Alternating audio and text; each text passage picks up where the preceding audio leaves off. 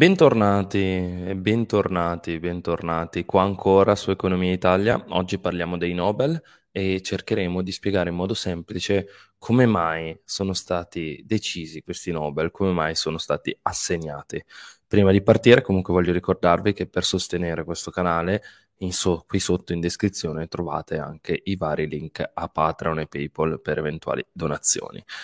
Voglio subito partire dicendo che sono dei Nobel che, se volete, sono in continuazione a quanto abbiamo visto lo scorso anno con la teoria delle aste, quindi sostanzialmente stiamo parlando di quel ramo della microeconomia, in particolare parliamo di lavoro e istruzione.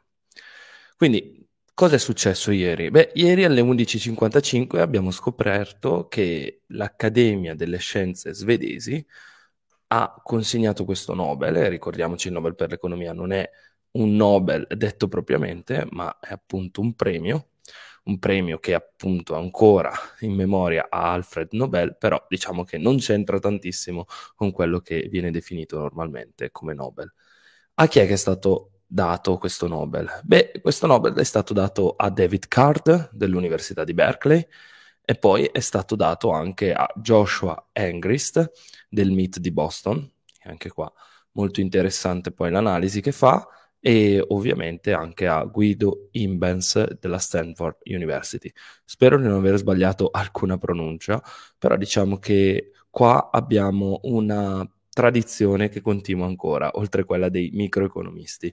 Ma appunto abbiamo la divisione del Nobel. Era già successo ad esempio per il Nobel di Hayek, è successo per il Nobel di Wurzwich e abbiamo visto anche l'anno scorso una divisione del Nobel. In particolare abbiamo David Card che prende il Nobel per i suoi contributi empirici all'economia del lavoro e ovviamente questo viene diviso con Angrist e poi abbiamo il Nobel a Imbens per i suoi contributi metodologici all'analisi delle relazioni casuali, che detto così significa tutto, ora andiamo un pochino a spiegare cos'è che è successo sostanzialmente. Beh, la prima metà del Nobel è stata vinta dall'economista David Card, come ho detto prima, che appunto si è distinto per notevoli contributi, sia contenutistici che metodologici. Relativi a cosa? Relativi all'economia del lavoro e ovviamente a un concetto che prende appieno nell'attualità, ovvero il salario minimo e ovviamente gli effetti che questa policy ha sull'occupazione o avrebbe sull'occupazione. Ovviamente stiamo parlando di un lavoro molto complesso, di non facile spiegazione, di non facile interpretazione perché? Perché è l'applicazione praticamente di uno esperimento, di un esperimento alla, all'economia del lavoro, alla labor economics. Quindi stiamo parlando di economia sperimentale, cioè stiamo davvero cambiando il paradigma. Stiamo parlando di un approccio economico che cerca di trattare i fatti, de, eh, fatti economici come degli esperimenti di laboratorio. Spesso e volentieri eh, cito un semplice passaggio che l'economia sarebbe molto più avanti se potesse fare degli esperimenti, ma diciamo che gli esperimenti sulle persone non è che ci piacciono tantissimo. E forse probabilmente è meglio trovare degli strumenti alternativi per poter fare questi esperimenti di laboratorio, ovvero cercare nel passato ed è per questo che è molto importante la storia economica. Spesso mi chiedete da dove partire per studiare economia. Ecco, ancora una volta sottolineo quanto è importante partire dalla storia economica, perché ci dà degli esempi su cui basare tutta una serie di assunzioni. E appunto Card si inventa un metodo, potremmo dire, e questa invenzione è importante perché ancora stiamo parlando di un processo che sta portando l'economia via via sempre di più a formalizzarsi e avvicinarsi alle hard science. Quindi è importantissimo questo contributo. E ovviamente quando parliamo di esperimenti economici parliamo sostanzialmente della creazione di esperimenti in ambienti controllati. Perché? Perché vogliamo eh, riprodurre artificialmente una situazione che appunto rispetti le condizioni che avevamo ipotizzato con la nostra teoria. E appunto nel controllo la specificità del metodo sperimentale rispetto a altri metodi di analisi empirica usati in economia è fondamentale. Perché? Perché abbiamo un controllo dell'ambiente che appunto ci assicura che lo studio possa essere replicato. No? Qualcuno si ricorderà, sicuramente, ricordi dei primi passi all'interno del metodo scientifico che appunto quando una cosa è vera deve essere vera sempre, non può essere vera soltanto in alcune piccolissime condizioni. Cioè, quando cade la mela, no? ad esempio, se volete che si riferisce a Newton, e mi perdoneranno i fisici all'ascolto, cade sempre perché F uguale M per A, no?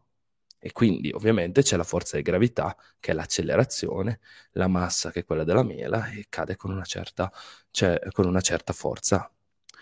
E quindi diciamo che stiamo cercando di riprodurre quella cosa in economia ed è molto complesso. Praticamente cosa ho scoperto? Praticamente abbiamo scoperto che l'applicazione dell'economia sperimentale al problema del salario minimo eh, consiste nel confrontare praticamente i lavoratori appartenenti a un certo settore in due stati federati degli Stati Uniti d'America, che sono diversi. Quindi questa è la grande scoperta. New Jersey in particolare e Pennsylvania. Stiamo parlando dello stesso periodo di tempo e stiamo parlando stessa, della stessa parità di andamento di numero co- occupati. E appunto in queste situazioni molto simili vi è stata una differenza in implementazione della policy del salario minimo. In particolare, New Jersey è stato alzato rispetto a quello fissato a livello federale, mentre in Pennsylvania no. Quindi, come vedete, abbiamo una situazione in cui sostanzialmente l'esperimento è in uno stato controllato. Però, appunto, stando alle conclusioni dell'economia tradizionale, avremmo dovuto assistere a un calo dell'occupazione nel settore, appunto, del New Jersey, perché, appunto, è stato alzato, quindi tendenzialmente, essendo che l'offerta di lavoro non è completamente elastica, ma sarà inclinata, giusto per ricordarci alcune alcune concezioni di mercato del lavoro e di domanda e offerta di lavoro. Quindi, essendo che l'offerta non è completamente elastica, avremmo dovuto vedere, diciamo, alcuni sicuramente assunti, ma altri purtroppo no. Ma tale differenza negativa non solo non c'è stata fra i due paesi, ma anzi ha avuto una direzione opposta a quella in cui l'economia tradizionale ci aveva abituato a pensare, cioè al fatto che l'offerta fosse, eh, non fosse completamente elastica. Lo stesso metodo sperimentale di laboratorio, oltre al problema del salario minimo, è stato messo in pratica anche per quanto riguarda l'immigrazione, mostrando come in due città con caratteristiche simili, dal punto di vista economico, sociale e demografico, i redditi delle persone nate in un paese possono beneficiare di una nuova immigrazione, mentre le persone immigrate in precedenza rischiano di essere influenzate negativamente. Quindi sostanzialmente è come se avessimo trovato il Sacro Graal. Ma attenzione perché non è tutto l'oro ciò che luccica. Perché purtroppo l'economia sperimentale non è come quell'esempio della fisica che vi riportavo prima. E ci sono dei grandi limiti, ovvero che le assunzioni implicite, cioè quelle relative al fatto che l'esperimento sia replicabile e quindi sostanzialmente che i parametri siano sempre veri, eh, sono alquanto forti. E se è vero che conferiscono al risultato stesso grande credibilità, vi è una perdita di generalizzazione data dall'approccio metodologico intrinseco stesso del, dell'esperimento. Quindi sicuramente questo ci può aiutare a comprendere maggiormente l'economia, ma purtroppo non possiamo dire che l'offerta di lavoro sia completamente elastica, che quindi assorbe tutta la domanda di lavoro. Ecco. E perdonatemi, mi sa che io in questo discorso sono stato troppo generalista e ho cercato di andare, di essere vicino a tutte le persone che l'economia non la studiano, però considerate che in verità sono le imprese che domandano lavoro e i lavoratori che lo offrono, non il contrario. Però per una questione, diciamo, di spiegazione ho tenuto il, l'approccio, diciamo, da non competenti in materia. Quindi importante anche questa distinzione. Però ci mancherebbe, ho cercato di essere più semplice possibile. Passiamo all'altra metà del Nobel, perché praticamente l'altra metà del Nobel è stata vinta da Angrist e Imbens, i quali si sono interrogati, diciamo, sull'effetto che genera un anno in più a scuola. E in particolare, cos'è che è successo? È successo che i due economisti hanno generalizzato un certo, un certo risultato. Cioè, le risorse nelle scuole sono molto più importanti per il futuro successo degli studenti nel mercato del lavoro. Ancora qua stiamo parlando di mercato del lavoro, per quanto sia istruzione il tema fondamentale a mio avviso. E eh, diciamo è stato conferito a questi due economisti un importante contributo che ancora una volta sottolinea l'importanza dell'istruzione, di quanto sia importante questo fattore. Qualcuno si ricorderà certamente i miei discorsi sulla TFP, sull'innovazione, sulla produttività. Ecco, senza capitale umano tutto questo ha poco senso. E noi stiamo cercando di far aumentare il nostro capitale umano, quando appunto ci diciamo che è importantissimo avere un anno in più nelle, nelle scuole.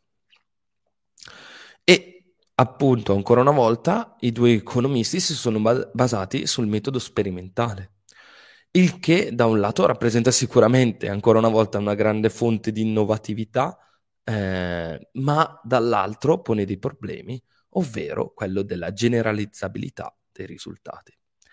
Insomma, due Nobel che premiano molto il lato sperimentale della scienza economica, tralasciando un po' l'altrettanto importante lato teorico. E questo è interessante, se unito poi a quello che abbiamo visto negli ultimi anni, i Nobel che sono stati dati. Non so che idea vi siete fatti su questi Nobel, se non sapevate nulla del tema o se ne sapevate. Vorrei sapere, diciamo, la vostra opinione qua sotto e magari alimentare una certa discussione.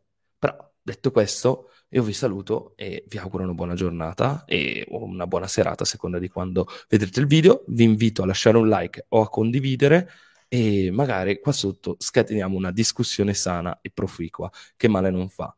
In bocca al lupo, a presto. Qui Umberto chiude.